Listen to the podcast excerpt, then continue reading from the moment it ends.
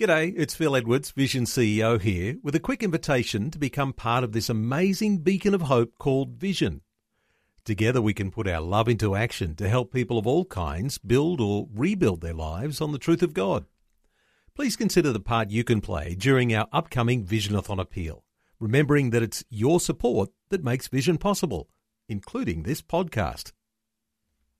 2020, bringing a biblical perspective on life, culture, and current events. Weekdays on UCB's Vision Radio Network. Find out more at vision.org.au.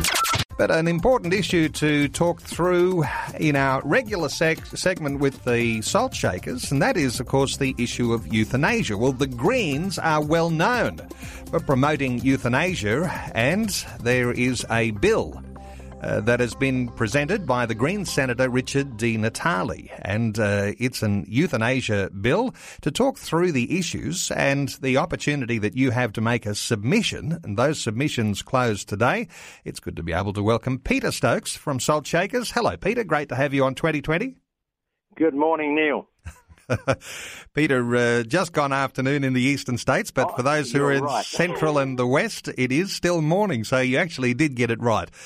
Uh, Peter, uh, this issue of euthanasia, uh, you've got your head around the challenge that euthanasia bills like this latest one uh, do uh, present to Christian believers. There is an opportunity for people to make a submission to a an inquiry, and that closes today. But when it comes to this particular bill, what are your concerns about what is being proposed? I guess there's really no difference between this bill and so many other attempts uh, that the Greens have made to bring in the idea of euthanasia. The the problem, of course, uh, is that this means playing God. It means deciding when somebody dies, uh, or um, they they decide and you help them do it, and that's uh, well uh, suicide is not illegal. Um, it, it's devastating for everybody left behind. Somebody suicides, and that's their choice. But when you talk euthanasia, or otherwise called assisted suicide, it's exactly that. It means you involve somebody else in the process. They help you do it. And uh, so often we don't think about the people that are left behind. We've had a number of stories of people that have, in fact, assisted people to commit suicide. And they live with that for the rest of their lives. And then the doubts can often creep in. Did I make the right decision? Should I have done it? Would they have been, you know, uh, helped if we found another uh, solution to the problem and, and all of that? So uh, really that's one of the problems uh, of euthanasia if you make it legal. The other problem, of course, is that people can use it to, well, um, get out of awkward situations. You know, uh, grandma's uh, dying, she's got lots of money, she's suffering. Well, wouldn't it be nicer to put her out of her misery because we want to go on holiday next year? You know, there are real challenges uh, when it comes to all of those issues, Peter, and uh, there are those arguments that people put that say, well, of course there are safeguards and uh, reliable safeguards at that, but uh, really, I think you know. I, I, suspect you're about to to agree. The evidence of that uh, is not really on the side of people who want to pursue euthanasia. The evidence is on the side of the fact that there is a slippery slope, and there are no such thing as really. Uh, uh fail-safe safeguards and reliability when it comes to this issue of euthanasia. This is absolutely true, and it's been proven to be true so often in um, in Europe, where euthanasia is now legal, um, and and people have uh, so many stories of people they knew, relatives, that have suddenly decided they want to euthanize themselves, and the doctors willingly help them do it because, of course, now it's legal. But then they find out, well, maybe it wasn't quite uh, as um, cooperative, if you like. It was in, it, it was pushed on them. Um, there are all sorts of incentives to you know to do this sort of thing when we when we we see the hospitals getting full and the waiting lists getting longer and people are taking up beds that well look they've only got a few days or weeks. And there are so many issues in this that we humans you know we're the most untrustworthy people on earth there are times aren't there where people will be at vulnerable points and even times when, as a nation, things would seem to be so far in favour of such a thing as euthanasia, and those would perhaps be times of vulnerability as well.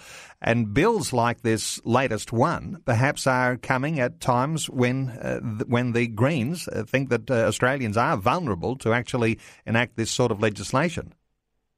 I think that's the very sad thing in this that um, it is one group of people that are doing the pushing over and over again. In in most cases, there have been one or two um, Labor MPs that have joined the fray, but in general, it's the, the, the same group pushing this sort of issue. And you know, for an environmental group, I really wonder um, that they that's what they call themselves, but they keep pushing these moral issues, and it's always in the anti-God direction. It's always about taking God out of the picture. And when you do take God out of the picture, when you legalize anything that God says is immoral, whether it be um, killing somebody or helping them to kill themselves, or whether it be same sex marriage or any of the other issues that we have, prostitution, it's the start of a big slippery slope. And the situation gets worse and worse as we've seen with every one of those issues. Well, Peter, there are uh, the opportunities available for people to make a submission. Now, that submission goes to the Senate Legal and Constitutional Affairs Legislation Committee a couple of options that people can do to make their submission. And I just stress that today is the cut-off date uh, the 21st of August for making a submission. So it really is a last minute thing. And if you're going to make a submission, you really need to do that straight away. A uh, couple of ways that people can do that. They can make a pro forma submission. In other words, takes about 10 minutes to complete. Uh, have a quick preview of the draft bill so you know what you're talking about. Or you can simply write your own submission and email it to that department. It is a submission that would be received from the, by the Senate Legal and Constitutional Affairs Legislation Committee. And so when, when it comes to these sorts of opportunities to make submissions here, Peter, how important is it for people to actually uh, not just think everyone else will do that, but it's time to take personal action? I think it's extremely important that we are part of the democratic process. You know, we live in such a wonderful country where we, as the people of the country, get a say in important issues. Now, firstly, let me say I don't think we should. Uh, because the government shouldn't be making moral decisions, so we shouldn't have to be involved in those, but we should be involved when they do the wrong thing. And in this case, when governments or politi- politicians move towards any sort of immoral, immoral idea, we need to stand up and be counted. And we're fortunate that we do have that opportunity in this country. So it is vital, and it only needs a short email stating that you are opposed.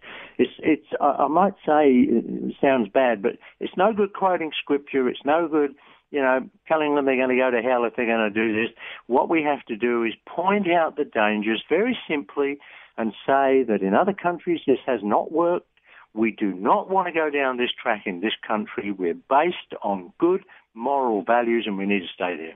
Well, short, very sharp, and, and get it in this afternoon. It would only take, you know, five minutes. And I, I believe that writing your own email is better than doing some, you know, on board thing because they, they just say, oh, well, half the work was done for them. But if you actually take the trouble to send an email in, personally written with your name and address on it, and don't be afraid of putting your name and address on it, we can't hide today, then that's the best way to do it.